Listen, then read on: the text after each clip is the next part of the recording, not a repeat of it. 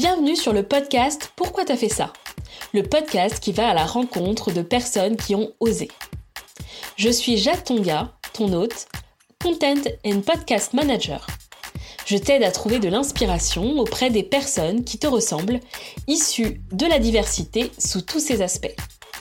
Je te donne également des conseils sur les stratégies de contenu qui te feront gagner du temps et des clients. Si tu souhaites me piquer mes propres stratégies, abonne-toi vite à ma newsletter sur empwr.io slash newsletter. Là-bas, je te dévoile tout. Tu peux aussi dès maintenant t'abonner au podcast pour ne rater aucun épisode. Allez, prends ta boisson préférée et installe-toi confortablement. C'est parti pour l'épisode du jour. Bonjour Anne-Claire. Bonjour Jade, comment ça va? Très bien, et toi? Très bien. Bienvenue sur le podcast Pourquoi t'as fait ça? Je suis très heureuse de te recevoir euh, sur ce podcast. Euh, tu fais partie des personnes que j'ai suivies pour lancer le mien. Donc, euh, du coup, je suis heureuse que tu sois sur le mien maintenant. Euh, nous allons avoir euh, une discussion, euh, comme on a l'habitude sur ce podcast, sur ton parcours, sur tes apprentissages, pour pouvoir voilà inspirer nos auditeurs, pour pour, pour qu'ils puissent aussi te découvrir d'une autre manière par rapport à ce que tu peux produire comme contenu sur ton propre média. Et pour commencer, je vais te demander de te présenter. Alors, Anne-Claire, vous, vous, connaissez déjà mon prénom. Euh, j'habite à Barcelone avec ma famille et euh, cette localisation euh, est importante dans mon parcours, mais on aura le temps d'y revenir. à côté de ça, mon activité professionnelle, c'est d'accompagner des podcasteurs entrepreneurs à augmenter leur visibilité, l'attractivité de leurs projets en créant un écosystème, en améliorant leur stratégie de marque, de communication et de création de communauté. Et euh, à côté de ça, euh, puisque je suis une personne euh, entière, je j'aime bien me balader dans la rue, découvrir des nouveaux artistes street art, des nouveaux restaurants et marcher dans la nature. Voilà. Super, merci pour cette cette présentation ultra complète. On adore. Euh, on va du coup euh, revenir sur euh, sur ton parcours et sur bah, comment tu tu es tu en es arrivé là par rapport à ton parcours professionnel, mais aussi en miroir de ton parcours personnel. Est-ce que tu peux nous dire ben, quels, quels étaient tes débuts dans la vie professionnelle? Alors, j'ai commencé, je considère que mes débuts de vie professionnelle sont les stages que, que j'ai pu euh, faire dans le cadre euh, de l'école de commerce que, dans laquelle j'ai étudié. Euh, pour les stages, j'ai toujours fonctionné de la manière suivante, c'est-à-dire que je me disais, bon tiens j'ai envie de creuser ce sujet tiens ce secteur m'intéresse et parce que en fait quand on a c'était la chance que j'avais, j'avais pas mal de choix devant moi, il y avait pas mal d'offres. Comment choisir? Donc je me disais tiens, vas-y, va, va avec ta curiosité, tu as envie de tester ce métier, tester ce secteur. Je le faisais et après je déterminais ce qui m'avait plu dans le secteur ou dans le métier et ce que j'avais pas envie euh, de reproduire dans un prochain stage. Donc je faisais un peu un arbre de décision euh, comme ça. Et donc du coup j'ai fait euh, un ensemble de, de, stages, surtout dans des grosses boîtes au début, Sony, Philips, Fox Pathé Europa, etc. Et à la fin de ce, cette, cette ensemble de stages, je me suis dit que les grosses boîtes c'était pas pour moi parce que euh, j'avais vraiment l'impression d'être un, maillon dans la chaîne et d'avoir très peu de visibilité sur ce qu'apportait mon travail. Et en fait, très tôt dans ma dans ma carrière, on va dire, euh, c'était important pour moi d'avoir de l'impact en fait dans mon métier et de voir à quoi servaient mes tâches et de pouvoir les situer par rapport à un, grand un grand tout d'un fonctionnement. Donc euh, c'est vrai que quand tu es stagiaire chez Sony, Philips, etc. bah tes tes tâches elles sont elles ont peu d'importance en fait, où elles sont noyées dans la masse de plein d'autres personnes qui font plein d'autres tâches parce qu'il faut faire euh, tourner une grosse machine. Et donc du coup, pour mon stage de fin d'études, j'ai décidé de sélectionner une petite entreprise. Et donc du coup, euh, j'ai cherché, euh, on commençait à parler de start-up à, à l'époque, j'ai cherché une petite start-up et j'ai eu le choix entre partir à Londres dans une petite start-up en euh, dans le marketing euh, direct digital ou euh, aussi dans le même secteur mais à Barcelone et j'ai encore fonctionné à la curiosité, à l'envie. Je me suis dit quand même pendant l'été, Barcelone, ça sera plus sympa. Et c'est comme ça que j'ai fait mon choix entre les deux entreprises. Euh, et donc j'ai atterri dans une petite agence euh, qui s'appelle euh, Power Space euh, qui a été revendu depuis à un, gros acteur du marché, mais à l'époque c'était une équipe d'une petite dizaine de personnes. Et vraiment là j'ai compris que ce dans quoi j'aimais travailler, c'était des petites entités et que euh, de d'avoir de la responsabilité, de pouvoir euh, rapidement euh, adopter des nouveaux projets, des nouvelles tâches, etc. C'était important pour moi. Et en plus, gros coup de cœur euh, pour Barcelone. Et en, après, je suis revenue à Paris. J'ai travaillé à nouveau dans une grosse agence parce que bah, c'est ça qui s'est présenté à moi à ce moment-là.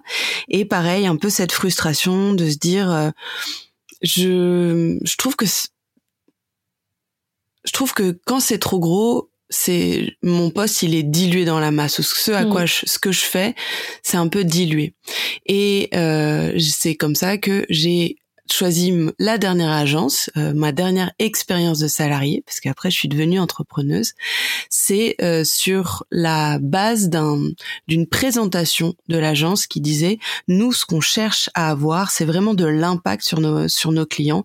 On cherche à comprendre leurs objectifs, on cherche à comprendre quels sont euh, leurs vrais besoins, parce que souvent ils se présentent avec des besoins auxquels ils pensent, mais ce sont pas les vrais.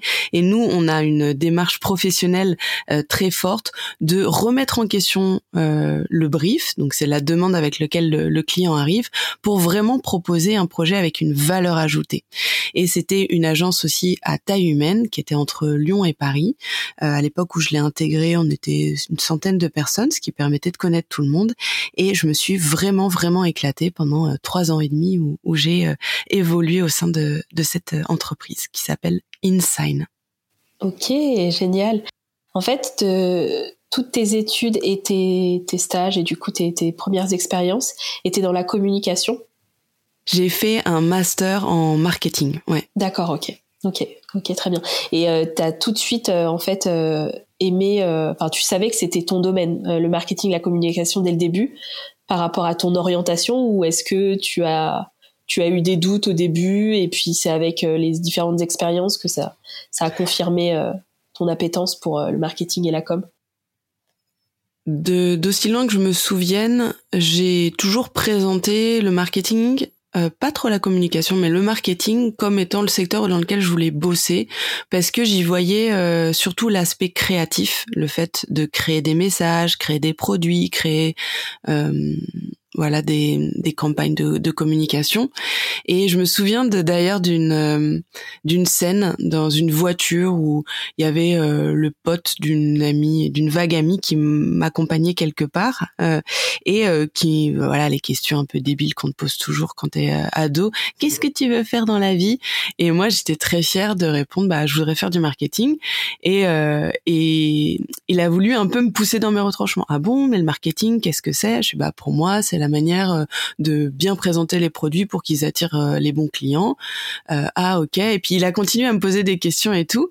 Et à ce moment-là, je me suis sentie fière parce que du coup, ça m'a confirmé que cette intuition, je savais bien l'expliquer, je savais la raccrocher à des choses que que j'aimais bien faire, comme voilà cet aspect créatif. Et et voilà. Donc oui, effectivement, depuis que je suis à la fin de l'adolescence, le sujet de la marketing, du marketing, la communication, c'est quelque chose qui m'a toujours intéressé. Euh, j'ai une personnalité qui est assez créative. J'aime bien. j'ai chanté quand j'étais plus jeune. j'ai fait du dessin. J'ai fait de la danse. Donc une personnalité assez arty, on va dire. Mmh. Et je me voyais pas entreprendre une, une, carrière artistique. Donc j'imagine que ce choix de, du marketing à la communication, ça a été le moyen pour moi de euh, quand même laisser une part à cette, cette partie créative de ma personnalité. Mais euh, ça, c'est des idées en fait avec lesquelles on arrive euh, sur le marché du travail. Et quand tu es au service marketing de Sony ou de Philips, ta créativité, elle est sur la couleur des, des cases du fichier Excel que tu réponds, que tu remplis régulièrement. C'est c'est très c'est très c'est très marginal la créativité. Et c'est une des raisons qui m'a poussé à quitter le salariat pour entreprendre. C'est cette envie de euh, créer mon propre projet de A à Z d'avoir la main de l'idée jusqu'à l'exécution. Et puis cette envie euh, de de définir un peu mon cadre, mon poste, mes sujets. Et, et voilà c'est c'est un peu ma progression on va dire. Ok, ben justement, euh, raconte-nous un peu comment tu, tu es arrivé dans l'entrepreneuriat, parce que tu nous dis que euh, tu es resté trois ans dans une agence euh, dans laquelle tu t'es senti très bien et dans laquelle tu as pu exprimer ta créativité et en même temps être dans une entité à taille humaine. qu'est-ce qui qu'est-ce qui a déclenché en fait le fait de, de, quitter cette agence et de te lancer à ton compte? Mmh toute ma, ma carrière en CDI, on, on est sur une sept, sept années. Donc j'ai enchaîné, j'ai fait plusieurs postes, etc. Et euh, avant, avec les stages, j'avais travaillé dix ans au moment où j'ai voulu euh, euh, me lancer dans l'entrepreneuriat. Et en fait, c'est un ensemble de de conditions, de rencontres, de un peu des des choses qui se sont rassemblées qui font que un jour on était en décembre fin 2017 j'avais un peu le sentiment de d'être sur une autoroute toute tracée. J'ai habité à Paris, dans le centre de Paris. Je prenais mon vélo pour aller dans une agence, retrouver une équipe que j'aimais bien, euh, un métier dans lequel je m'éclatais, dans lequel j'étais performante. Mais j'avais un peu cette cette musique d'arrière-fond qui me disait oublie pas tes rêves. Oublie pas euh, que ce que tu fais là, c'est bien, mais ça correspond pas vraiment. Et si tu continues des années et des années, en fait, il y aurait toutes les raisons de continuer très longtemps dans ces conditions.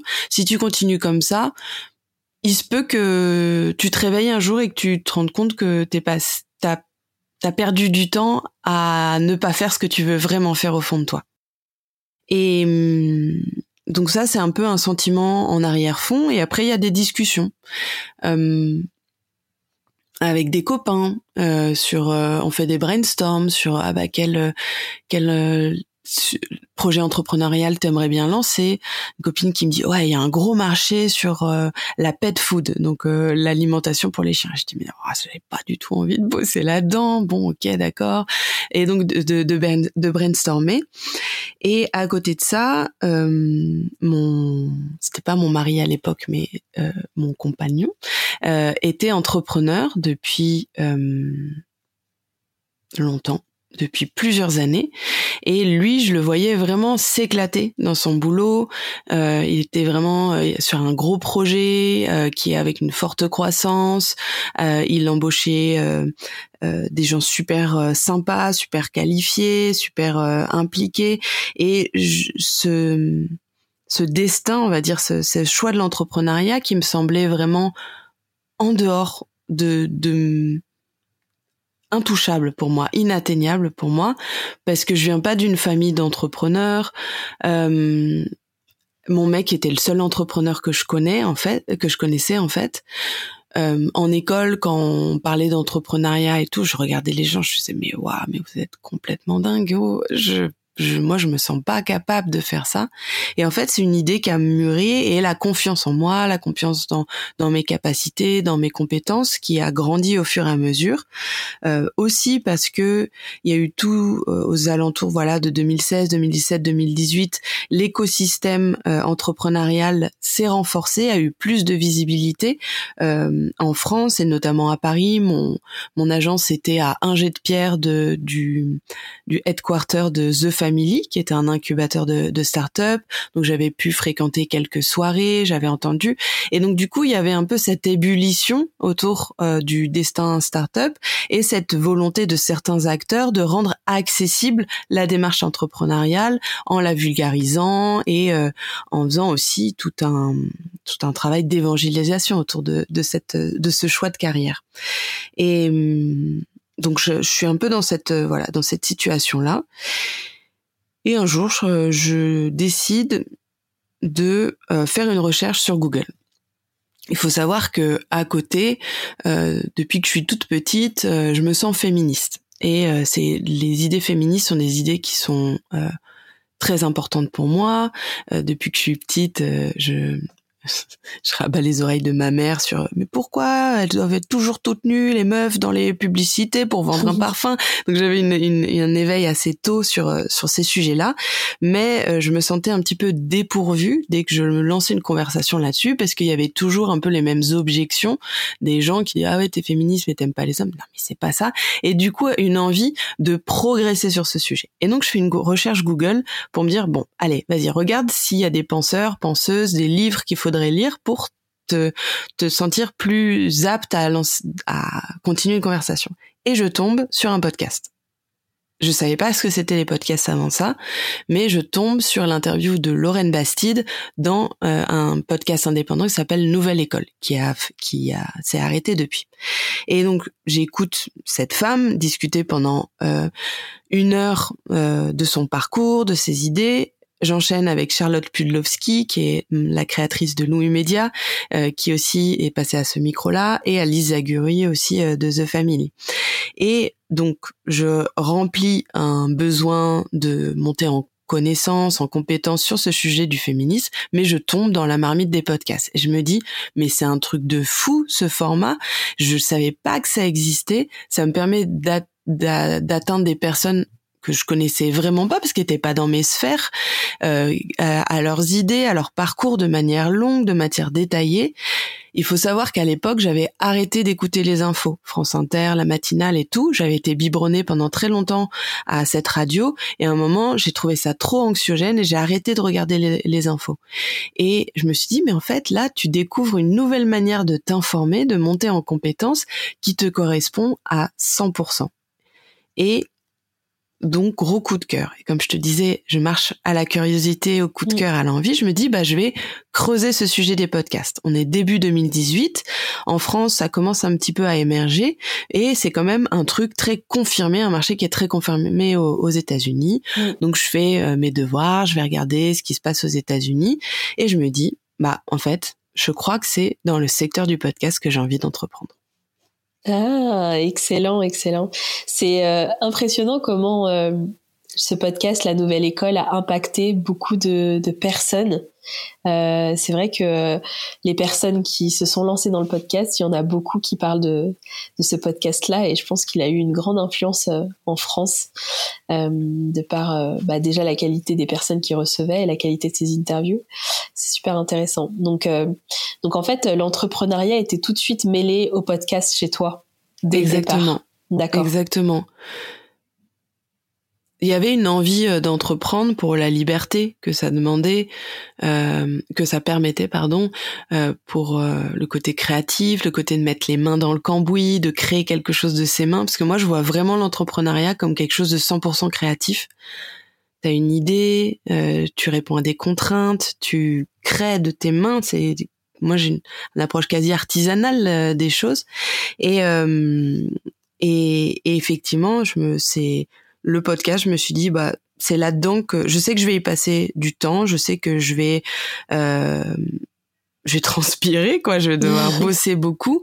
Et pour moi, d'avoir un, un, secteur qui me passionne, sur lequel j'ai envie de comprendre comment ça marche, aussi sur lequel où j'ai vu un vrai problème, parce que du coup, après avoir regardé euh, comment se portait le, marché, etc., j'ai commencé à assister à des à des apéros de podcasteurs pour mieux les comprendre, comprendre leurs problématiques et tout. Et là, j'ai vu un problème euh, de mon côté d'auditrice qui est je ne sais pas que les podcasts existent et quand je les donc c'est un premier problème, la découvrabilité. Deuxièmement, quand j'arrive face à cette offre-là, comment faire mon choix, comment savoir quel est euh, le contenu qui me convient. Euh, et de l'autre côté, les podcasteurs indépendants que, que je rencontre, aussi les studios, ce sujet de on n'arrive pas encore à toucher notre audience, on n'arrive pas encore à avoir des feedbacks de leur côté. On voit euh, des écoutes qui augmentent, mais parfois on sait même pas si notre contenu il est pertinent, il est utile.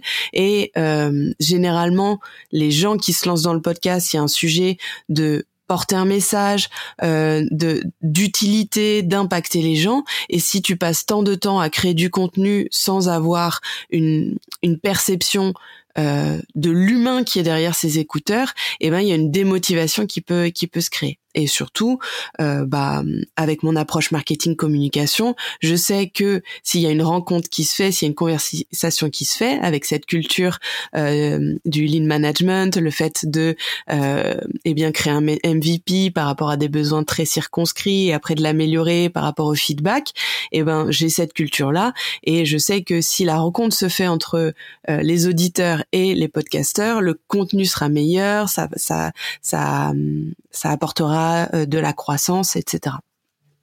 Ok. Et comment du coup tu as démarré euh, ton projet entrepreneurial? Et aussi, je voulais savoir si euh, si tu avais cette peur de quitter ton, ton boulot de, de salarié et, du coup la, certaine sécurité qui, qui va avec. ou finalement, bah, comme il y avait l'exemple de ton conjoint, ça a été plus simple, on va dire Je pense que je suis à un moment de ma vie où je sens qu'il y a quelque chose qui se passe. Il faut que je fasse ce, choix. Euh, il faut que je sorte des rails en fait.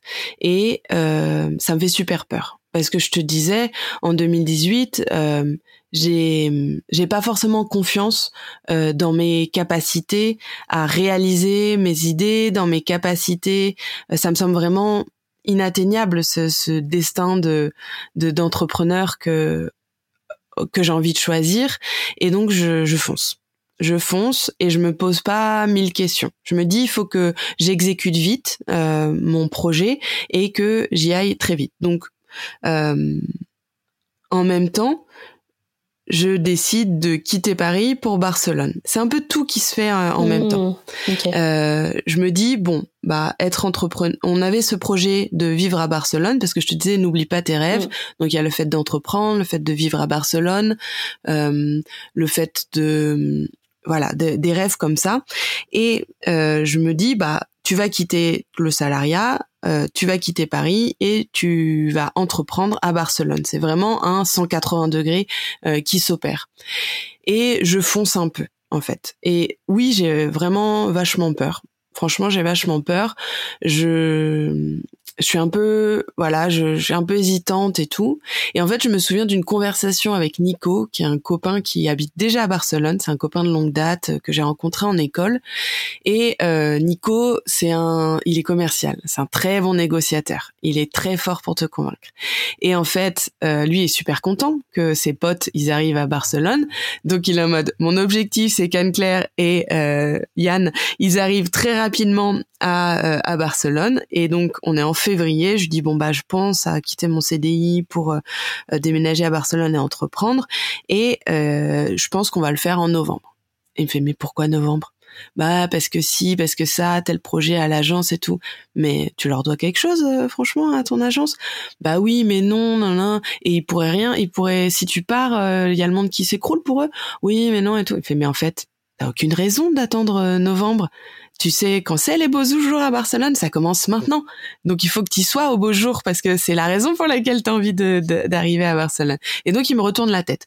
Il me retourne la tête, mais c'est bien en même temps parce que parfois euh, j'aurais peut-être tergiversé, j'aurais mm. peut-être euh, voilà, euh, et il m'a poussé à passer à l'action. Et donc effectivement, euh, dans le mois qui a suivi cette conversation, j'ai posé ma démission euh, auprès de, de, de, mon employeur. Il n'y avait pas de rupture conventionnelle possible dans mon agence. J'aurais aimé euh, le faire. J'en avais déjà bénéficié euh, par le passé où j'avais quitté une autre agence pour euh, faire un, un, grand voyage autour du monde pendant un an et j'avais eu la chance de bénéficier d'une rupture co qui m'avait permis d'avoir un peu le chômage au moment de revenir du voyage. Et là, c'était pas possible. Donc je savais que je partais dans dans le vide. Il y avait bien sûr l'aspect financier, euh, mais j'avais un mis de l'argent de côté pendant toutes mes années de CDI et je m'étais dit, bah voilà, cet argent, tu sais pas trop quoi en faire, t'as t'as pas envie de t'acheter une voiture, un appart ou quoi que ce soit, bah voilà, c'est ce projet dans lequel tu vas mettre euh, tes économies. Et c'est euh, c'est ce que j'ai fait. Donc j'avais un peu toutes les réponses devant moi et aussi cette un peu cette attitude de foncer. Parce que je me dis, si tu te poses trop de questions, tu vas pas le faire. Tu vas pas le faire.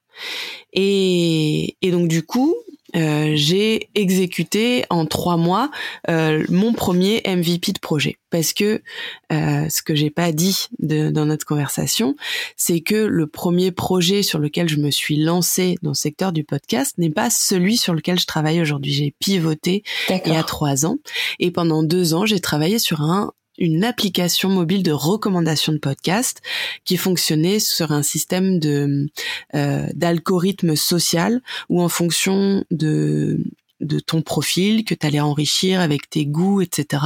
Des gens que tu suivais, eh bien tu avais des recommandations euh, qui étaient adaptées à euh, ta consommation et à tes goûts.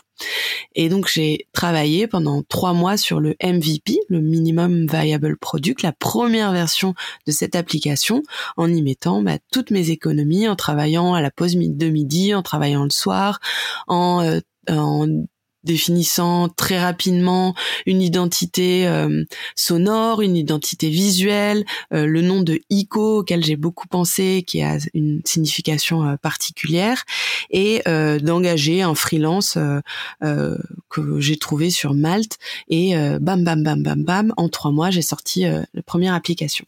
Et pour la petite histoire, mon application est sortie sur les stores le même jour où j'ai déménagé de Paris à Barcelone.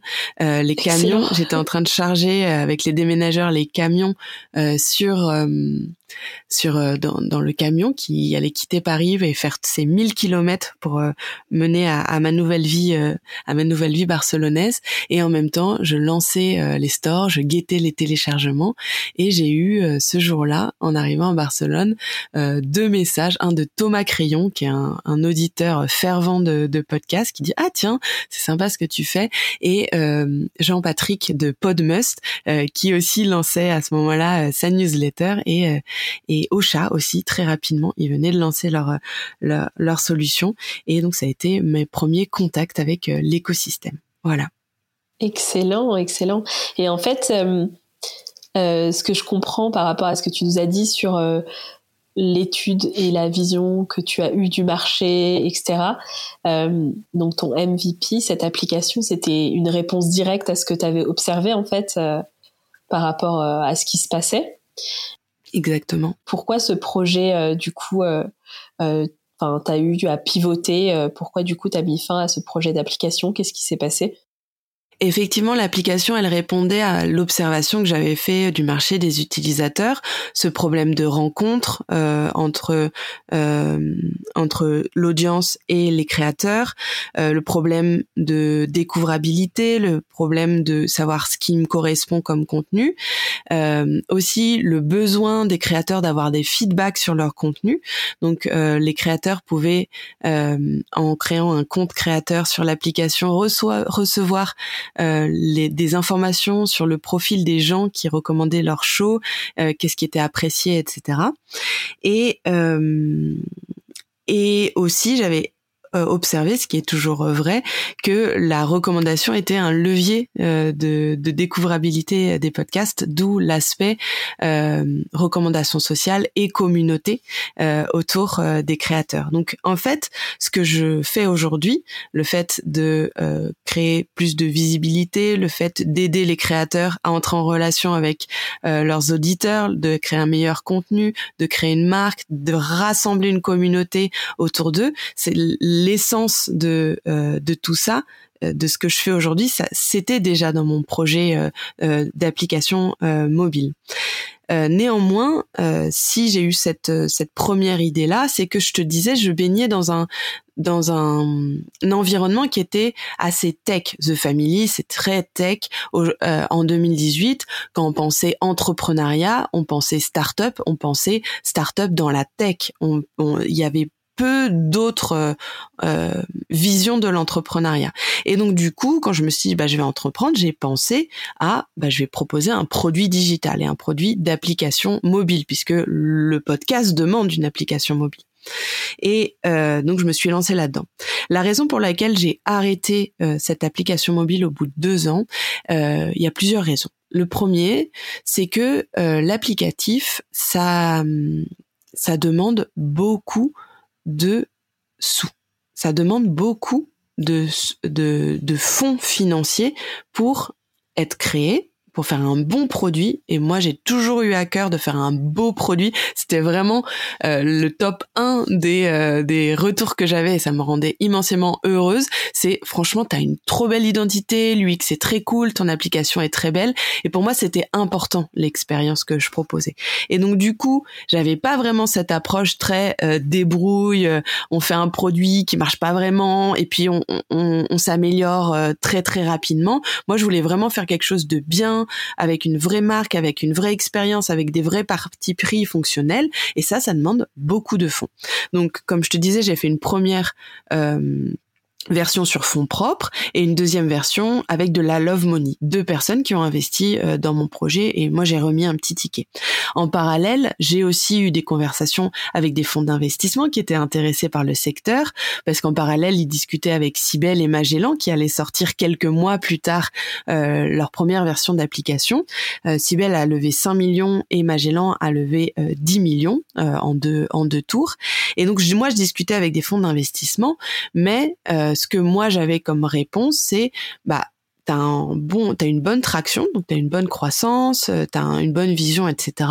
Mais aujourd'hui, les chiffres que tu proposes, ils euh, ne sont pas suffisants pour qu'on mette un ticket sur toi. Il faut dire que j'avais aussi un, profil qui était un petit peu risqué et les financiers, ils n'aiment pas le risque. Première, premier projet d'entrepreneuriat, euh, solo founder. Je suis, je, suis toute seule, j'ai pas d'équipe. Il y a pas de de dev avec moi, donc tout le euh, tout l'investissement va partir euh, dans dans un prestataire. Et donc tout ça, ça faisait euh, en, ça faisait des facteurs de risque qui étaient trop hauts aussi pour que les gens décident d'investir. J'ai donc toutes les conversations que j'ai pu avoir avec les VC sur le fait de mettre plus d'argent dans cette euh, dans cette application euh, mobile, eh bien euh, elles n'ont pas abouti. J'ai même eu une conversation assez sérieuse avec un concurrent pour qu'il me rachète, mais le Covid est arrivé. Et il se trouve que le mobile, moi je ne savais pas quand j'ai commencé à, à entreprendre dans le mobile, mais c'est très très très très très rare que la croissance organique se fasse toute seule. Moi, je venais du digital et l'organique, ça veut dire le fait que ton projet attire plus de personnes par lui-même, par la qualité du produit, de ta communication, de ta stratégie d'acquisition. Eh bien, l'organique se fait plus facilement en digital que dans le mobile. Le mobile, il faut, euh, c'est une logique qui est un peu inverse, c'est-à-dire qu'il faut mettre beaucoup de sous euh, au lancement pour créer de la visibilité, pour attirer des premiers euh, euh, utilisateurs qui ensuite vont faire marcher l'algorithme de recommandation. Et donc du coup, moi mon projet, pour qu'il qu'il croisse, pour qu'il grandisse, il me fallait des sous pour bah, continuer à l'améliorer ou pour le rendre plus visible sur les sur les stores ou pour euh, eh bien continuer de eh bien proposer des nouvelles fonctionnalités et que euh, le bouche à oreille se fasse. Et atteindre cette fameuse traction, ces fameux indicateurs qui me permettraient de débloquer plus d'argent auprès des investisseurs. Donc en fait, j'ai été rapidement dans une impasse financière. Sachant que toutes les pistes de business model que j'avais euh, explorées et commencé à mise en place demandaient du volume. Et qu'avec euh, un, un certain nombre d'utilisateurs que j'avais, j'avais à peu près euh, 10 000 utilisateurs, et eh bien 10 000 utilisateurs n'étaient pas suffisants pour me dire que ce serait un projet pérenne sur lequel euh, je pourrais euh, vivre. Deuxième problème, c'est que c'était un projet tech et que, comme tu le tu l'as, je l'ai expliqué. Moi, j'aime bien avoir la main sur les choses. C'est important la qualité des choses pour moi. Euh, et ce côté créatif, bah, j'étais super frustrée puisqu'il y avait toujours un delta entre l'idée euh, l'expression euh, de la demande fonctionnelle que je faisais à mon à mon développeur et l'exécution, il y avait toujours un delta. Quand c'est toi qui le fais, que tu maîtrises la technologie, tu peux améliorer ta demande fonctionnelle pour qu'à la fin la personne le fait, mais le fasse encore mieux. Mais et moi, j'avais une courbe d'apprentissage qui était très, très, très, très, très euh, grosse à faire. Donc, je me suis renseignée, j'ai énormément écouté, mais au bout d'un moment, dépendre d'une autre personne pour que ton produit soit de la qualité que tu veux, ça m'a semblé super frustrant.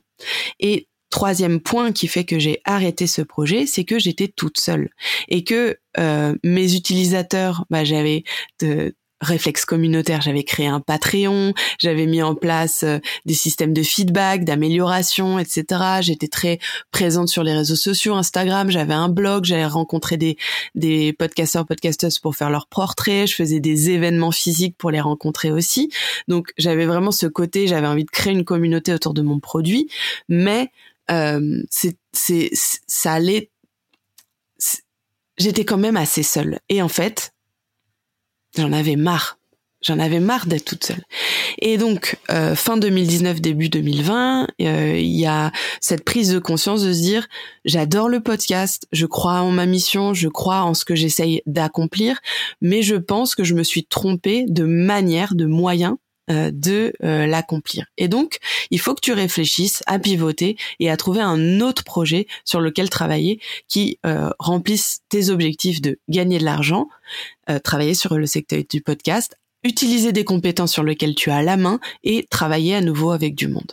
Et voilà, c'est comme ça que j'ai pivoté pour créer Eco Factory.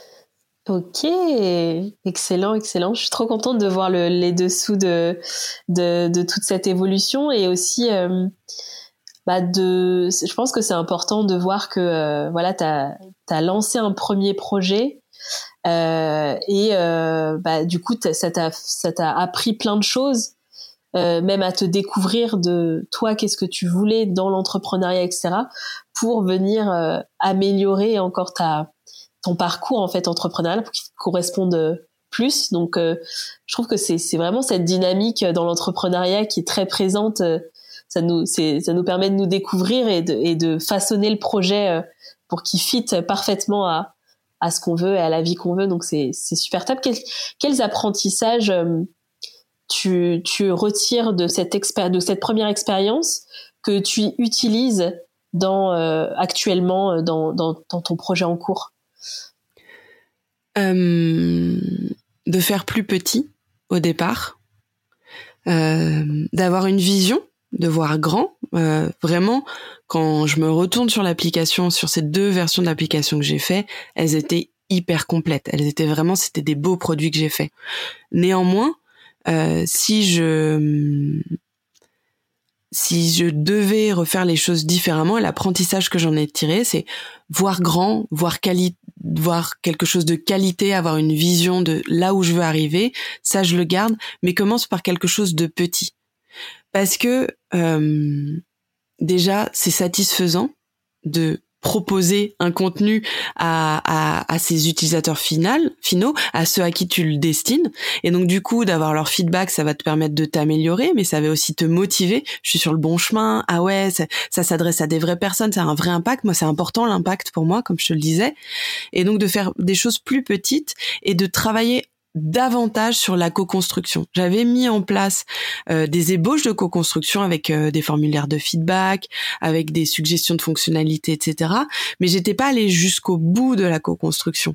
Et du coup, ce que c'est quelque chose que moi j'inclus à 100% aujourd'hui dans ce que je lance, c'est que j'ai mis en place euh, des systèmes pour avoir des retours sur ce que je fais, mais aussi des systèmes pour consulter ma communauté, communauté que j'ai rassemblée à un endroit sur un Discord avec qui j'ai un contact direct euh, et euh, de vraiment aller jusqu'au bout de ce, cette stratégie de co-construction pour créer le meilleur contenu possible.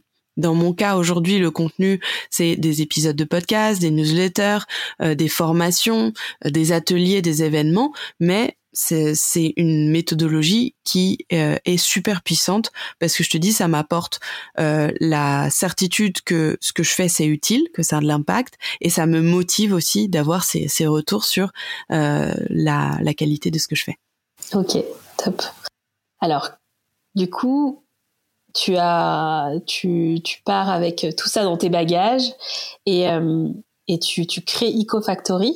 Est-ce que tu peux nous expliquer euh, ce qu'est EcoFactory Alors aujourd'hui, EcoFactory, euh, ça s'appuie sur deux piliers.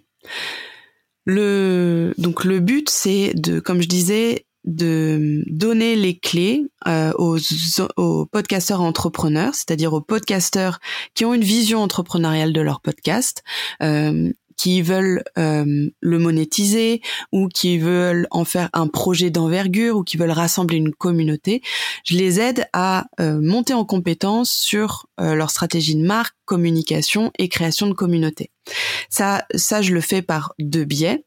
une partie euh, expérience collective, une formation qui s'appelle Puzzle avec une communauté où on va euh, eh bien se retrouver euh, sur 12 semaines, euh, un système de bootcamp. Toutes les semaines, on a des lives où on va débloquer un peu des paliers, des leçons, mettre en place euh, des nouvelles actions pour remplir nos objectifs, des masterclass d'experts, des discussions de communauté. J'ai une grosse, un gros tropisme, un gros penchant pour l'intelligence collective, donc j'ai j'essaye vraiment de créer une expérience qui crée de, des liens, de la confiance et surtout qui motive euh, les gens grâce à l'entraide, à l'inspiration que les euh, podcasteurs peuvent avoir euh, euh, en voyant les accomplissements, les questionnements des, autres personnes de leur promo. Donc une partie communautaire et collective qui s'adresse plutôt aux podcasteurs indépendants sous donc le programme Puzzle. Il y a aussi du coaching individuel où là je vais vraiment de manière personnalisée, euh, euh, coacher une personne et l'aider à accomplir ses objectifs de manière un peu plus intensive. Et une partie plus conseil, où là, je m'adresse euh, aux entrepreneurs qui lancent des podcasts, c'est différent. C'est des gens qui ont déjà une entreprise et qui veulent intégrer le podcast dans leur stratégie de marque personnelle ou dans leur stratégie de communication d'entreprise et voir comment quelle est la raison d'être de ce podcast et comment est-ce qu'on l'intègre euh, dans leur écosystème actuel pour eh bien que ça leur permette d'atteindre leurs objectifs et euh, aussi des entreprises de manière plus globale sur lesquelles je vais les accompagner sur des stratégies de euh, création de communauté, euh, stratégies de communication et de et euh, voilà de contenu. Donc une partie agence euh, plus B2B et une partie euh, eh bien académie euh, formation collective avec puzzle. Ok ok très bien. tu nous disais que le nom d'ICO avait une signification particulière. Est-ce que tu peux nous la partager? Oui bien sûr. Alors ICO ça s'écrit E E K O. Euh, c'est un, nom de marque que j'ai voulu euh, polyphonique, c'est-à-dire que euh, on me pose souvent la question comment on dit? On dit Echo, Ico, et donc c'est vraiment un nom que j'ai voulu qu'on puisse dire de, de, plein de manières suivantes. Euh, c'est aussi, ça, ça, fait référence à l'écho, c'est-à-dire au, son d'une voix qui revient à soi. Donc montrer cet aller-retour entre une personne qui parle et d'avoir le, le retour, l'écho de quelqu'un, soit de sa propre voix, soit de, soit de, de quelqu'un d'autre. Et c'est un, c'est aussi euh, poly on peut le dire dans plusieurs langues, c'est-à-dire que en, en, français on dit écho, en, en, en, anglais on dit ico et en, en, espagnol on dit echo aussi. Donc euh, c'est vraiment euh, ça. Et euh, le, le double E aussi, le fait qu'il y ait un double E, c'est cette boucle de, de l'amélioration le mmh. fait, voilà, on s'améliore, il y a des hauts, il y a des bas, et on, on travaille à faire porter sa voix. Et euh, dernièrement, euh, je, dis, je fais souvent des, des conversations avec des podcasteurs bah, pour euh, voilà mieux connaître mon audience, etc. Et il y a une personne qui m'a dit que mon nom lui faisait penser à l'éclosion d'un œuf écho. C'est le, le, ah le, son que ferait un œuf au moment d'éclore. Euh, et j'ai trouvé ça vraiment génial parce que c'est vrai que euh, au contact de mes clients, clientes, de tous ces podcasteurs, podcasteuses que je euh, que j'accompagne, je vois souvent une éclosion, un peu des déclics internes, des personnes qui vont plus oser, qui vont oser faire quelque chose, dire quelque chose, imaginer grand. Et c'est vrai que cette idée d'éclosion, je l'aime beaucoup. Top. Ouais, j'adore. Et on l'a repris euh, d'ailleurs dans mon dans mon identité euh, visuelle. J'ai retravaillé, j'ai fait un rebranding euh, au début d'année 2023 et on a créé un un espèce de pictogramme pour représenter Ico et il y a cette forme d'œuf et aussi de sourire qui qui apparaît. Excellent. C'est ça doit être très fort quand euh, du coup ton audience, ta communauté euh, s'approprie du coup ce, nom euh, et, du coup il met d'autres histoires. Enfin ça, nourrit ta marque quoi. Ouais, je trouve ça génial. Je trouve ça génial et c'est vraiment c'est vraiment cette ce, ce cet effet bénéfique de la co-construction le fait de donner la parole à quelqu'un. Qu'est-ce que tu penses de moi? Qu'est-ce que ça qu'est-ce que ça t'évoque? Et en fait en leur donnant la possibilité de donner leur avis eh bien tu leur donnes la possibilité d'avoir un impact sur toi. Et et moi c'est important l'impact que j'ai sur les personnes que j'accompagne mais je, je, suis vraiment dans une démarche horizontale c'est-à-dire que je suis experte de certains sujets oui c'est vrai j'ai plus d'expérience plus de connaissances sur certains sujets mais mes clients mes clientes ils sont experts sur leur domaine aussi. Ils ont il y a des choses qu'ils ont fait euh, mieux que moi ou des choses que ils ont fait que moi j'ai jamais fait. Et donc je je j'aime vraiment quand il y a cet enrichissement mutuel qui peut se faire parce que je trouve que tout le monde en ressort euh, différent et changé. Et, voilà, c'est ce que j'aime dans mon travail. Euh, tu nous parlais de l'importance pour toi du féminisme. Oui. Comment il s'exprime euh, aujourd'hui dans ton activité? C'est une grande question pour moi parce que toutes les personnes qui me connaissent un peu en mode perso ou même euh, mes, mes copines podcasteuses euh, que je, je connais depuis des années, euh, elles le savent que, que je suis féministe. J'écoute euh, mon top Spotify, c'est les coudes sur la taille, les couilles sur la table, la poudre, etc. Et et quand on discute avec moi, on, on le sait. Néanmoins, j'ai une cliente qui lors d'une conversation que j'avais au PPF, j'avais créé un événement avec ma communauté pour qu'on puisse se voir et tout.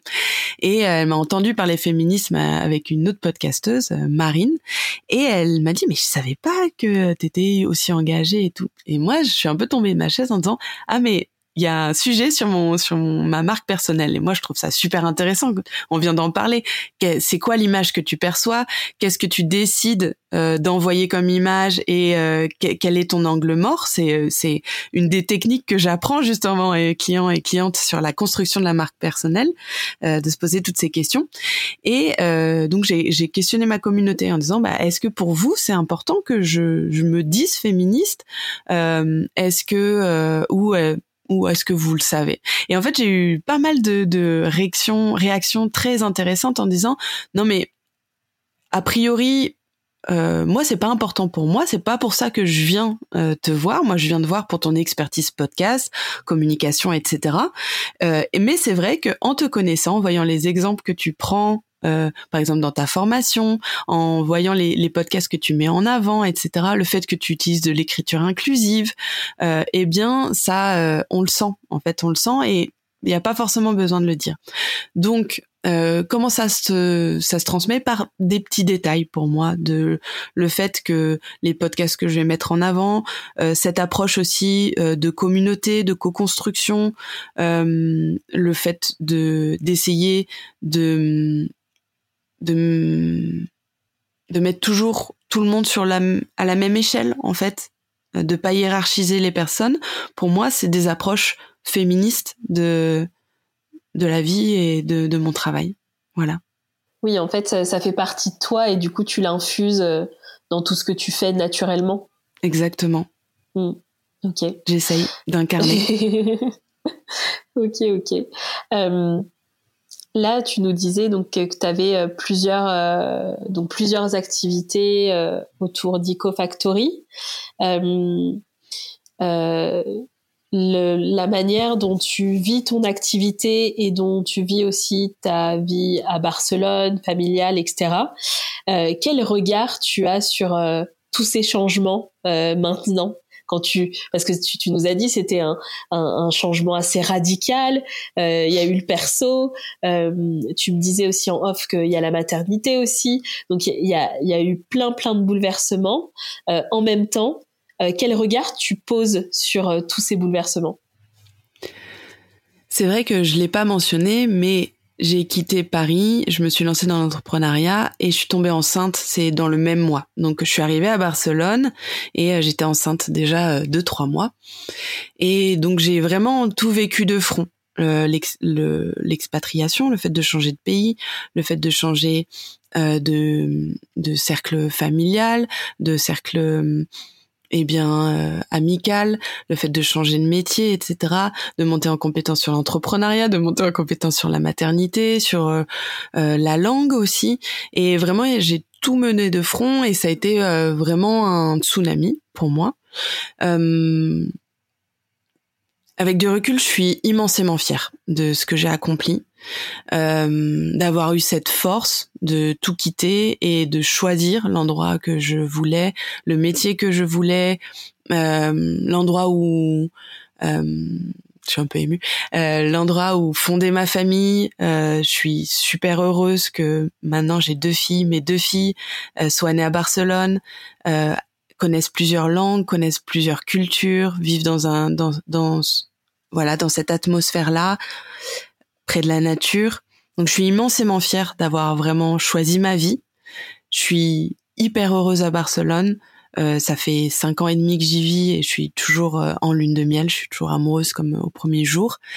Et euh, je pense que si je devais faire les choses différemment, c'est que je j'aurais plus de douceur vis-à-vis -vis de moi. Parce que j'ai foncé la tête la première et euh, et donc du coup, parfois je comprenais pas pourquoi je galérais, pourquoi ça marchait pas comme je voulais, je m'impatientais et euh, les conclusions que j'en tirais, c'est que c'était pas assez comme ci, pas assez comme ça et en fait, je me rendais pas compte de la hauteur du défi que je m'étais lancé et et j'aurais continué et la vie dit que j'en étais capable et que là aujourd'hui c'est bon, j'ai réussi à être là où je veux, avec qui je veux, où je veux. Et, hum, et tout au long de ces cinq ans, j'aurais continué de me dire avec douceur euh, et confiance en toi, tu vas y arriver. Euh, si tu galères, ça fait partie du chemin. Euh, si tu as des échecs, si ça marche pas, cette application, c'est ça fait juste partie de d'un processus en fait d'amélioration. Et là aujourd'hui, j'essaie de me dire que mes échecs c'est juste une manière de m'améliorer. Et mais je me le serais dit euh, dès le départ euh, sur tous les sur tous les aspects de ma vie. La maternité, c'est c'est un pour moi c'est un c'est un gros défi quoi. Ça ça c'est très challengeant. Ça me ça me remet beaucoup en question. Je veux bien faire aussi et et donc euh, d'avoir euh, à tous les moments cette cette douceur et cette bienveillance et cette confiance dans ma capacité à faire les choses parce que je suis animée de, de bonnes intentions envie de, de voilà de de, de, de, faire vraiment bien les choses et que les questions que je me pose, euh, c'est une opportunité pour moi de, de progresser et pas forcément quelque chose euh, pour me paralyser. Voilà. Mmh, ok.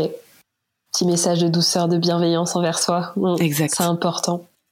Euh, quelle est quelle est la vision que tu as euh, des prochaines années par rapport à ton entreprise? Et puis je pose cette question aussi au regard de quelque chose que tu m'as dit euh, euh, plus tôt dans la conversation sur le fait d'être seul. Est-ce que aujourd'hui tu es seul chez EcoFactory? Est-ce que tu tu veux développer euh, du coup cette partie équipe?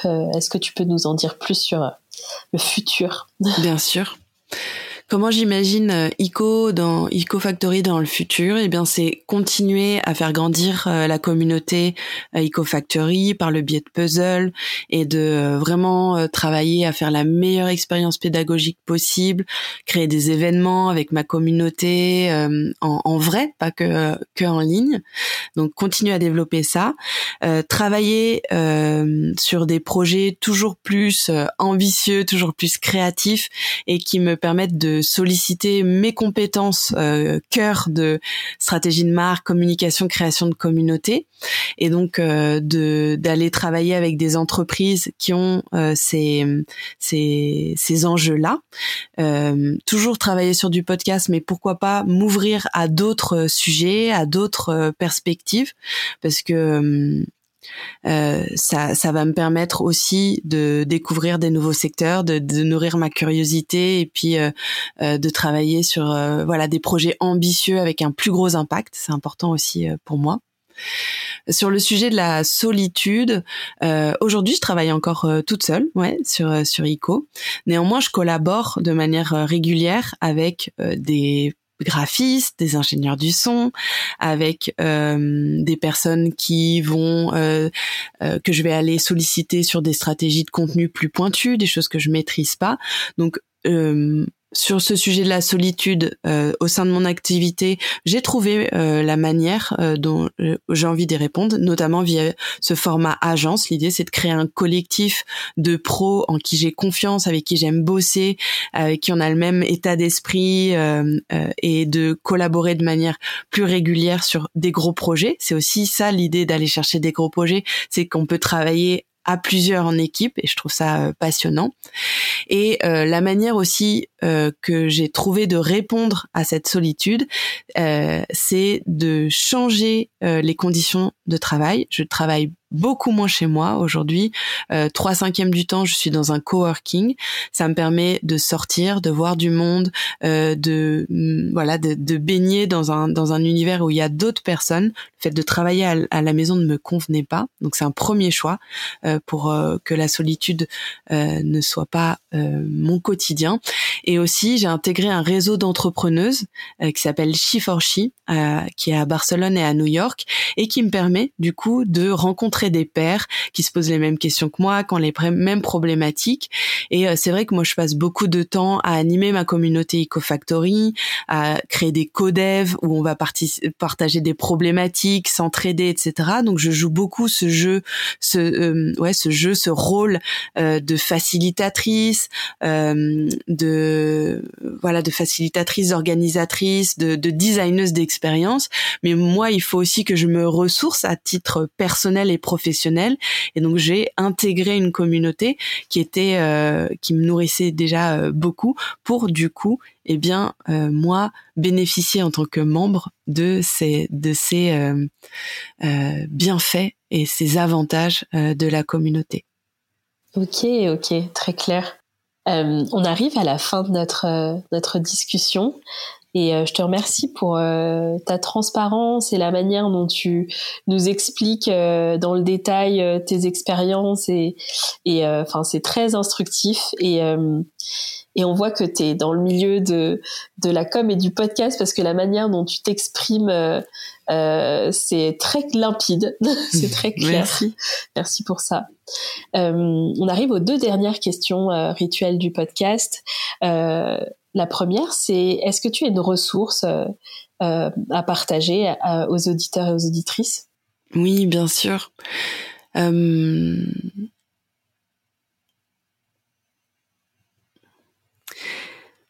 je trouve que le sujet de la prise de parole est quelque chose qui est très important dans, dans la vie et que parfois on croit est destiné à certaines personnes qui ont fait certaines études de théâtre, de communication, ou à des personnes qui ont été touchées par euh, une bonne fée à la naissance dans leur berceau et qui ont eu euh, l'éloquence.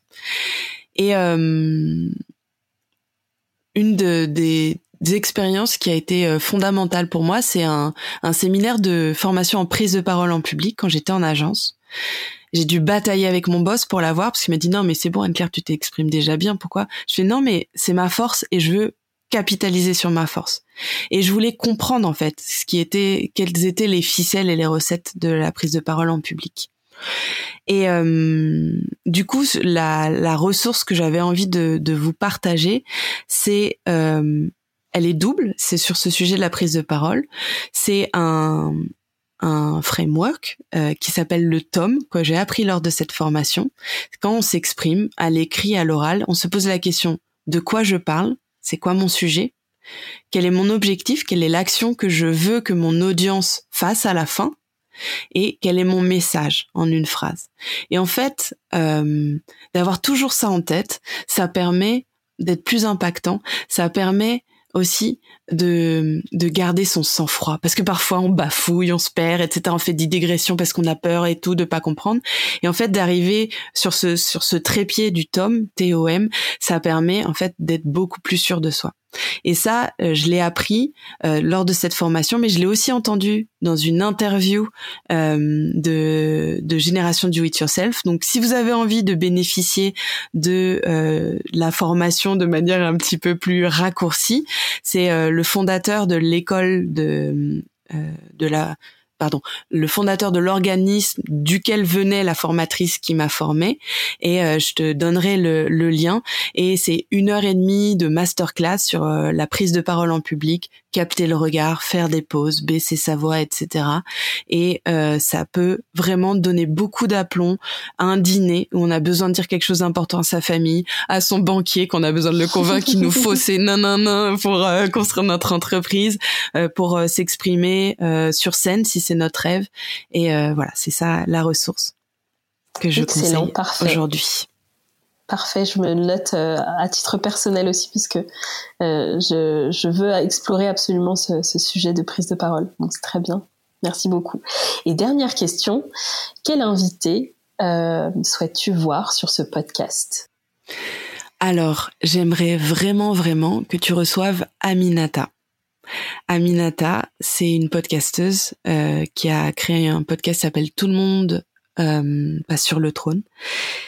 Euh, je crois qu'elle l'a arrêté depuis. Elle a créé d'autres projets, dont un qui m'a bouleversée, qui est une exposition qui s'appelle Je suis Aminata, qui est une exposition qui parle d'elle. Où euh, elle a rencontré en fait une photographe, elle a eu un coup de cœur pour cette personne, elle s'est dit je veux absolument collaborer avec elle. Et elle a construit une exposition multimédia, c'est-à-dire qu'il y a des portraits d'elle en noir et blanc qui sont superbes, mais il y a aussi des portraits d'artistes euh, d'elle. Il y a euh, un podcast où on peut entendre ses proches parler des photos et ce qu'ils perçoivent des photos, etc. Et en fait, c'est euh, une exposition qui a une double portée que, que qui moi m'a m'a beaucoup fait réfléchir et m'a beaucoup ému. Le premier, c'est sur euh, la complexité de l'identité. L'identité, c'est ce qu'on se dit soi, c'est ce qu'on montre, c'est ce que les gens pensent de nous, c'est ce que les gens repartent euh, euh, avec l'image avec laquelle ils repartent. et je trouve que c'est c'est hyper intime, mais en fait c'est quelque chose de toute une vie de savoir qui on est et de savoir comment est-ce qu'on veut se présenter au monde. Et euh, et c'est aussi quelque chose qui a une portée politique, je trouve, aujourd'hui, parce qu'il y a beaucoup de crispation autour de l'identité. En fait, c'est quelque chose qui peut être très ouvert, quelque chose de très joyeux, quelque chose de très euh, collectif, en fait, l'identité. Et la deuxième raison pour laquelle je la trouve super intéressante, c'est que euh, Aminata, elle s'est donné la permission de faire cette, exposition-là. Elle est euh, c'est une femme qui a une, une personnalité aujourd'hui qui est très exubérante. Elle est vraiment elle, c'est vraiment un personnage, mais dans le sens où elle est unique. On la voit son unicité. Et elle raconte qu'elle n'a pas toujours été comme ça. Elle s'est pas toujours donné la permission d'être vraiment qui elle est. Elle, elle fait 1m80, elle est longiligne et quand elle était petite, elle voulait être mannequin. Et elle traînait avec sa sœur à la poste de Montargis, il me semble qu'elle habitait à Montargis, dans le but que quelqu'un la choisisse comme mannequin, lui donne la permission euh, de briller, d'être sur scène, etc. Et euh, et en fait cette exposition c'est la la concrétisation de de, de je me donne la permission d'être. Bon, je vais pas mmh. encore trop parler parce que si tu l'invites, j'aimerais vraiment qu'elle te raconte avec ses mots. Et euh, elle est notamment montée sur scène euh, sur euh, un, une un événement qui s'appelle Visible, qui donne la parole à des femmes qui ne le sont pas normalement. Euh, donc je pense que par rapport à la mission de ton podcast, c'est quelque chose qui va te toucher comme comme événement. Et Aminata est vraiment une personne extraordinaire que j'aimerais bien que tu entendes à ton micro. Ah ben, avec l'introduction que tu as faite, j'ai très envie de l'accueillir sur le podcast. Merci beaucoup. Euh, merci pour cette discussion. C'était top. Et puis, je te dis à bientôt. À bientôt, Jade.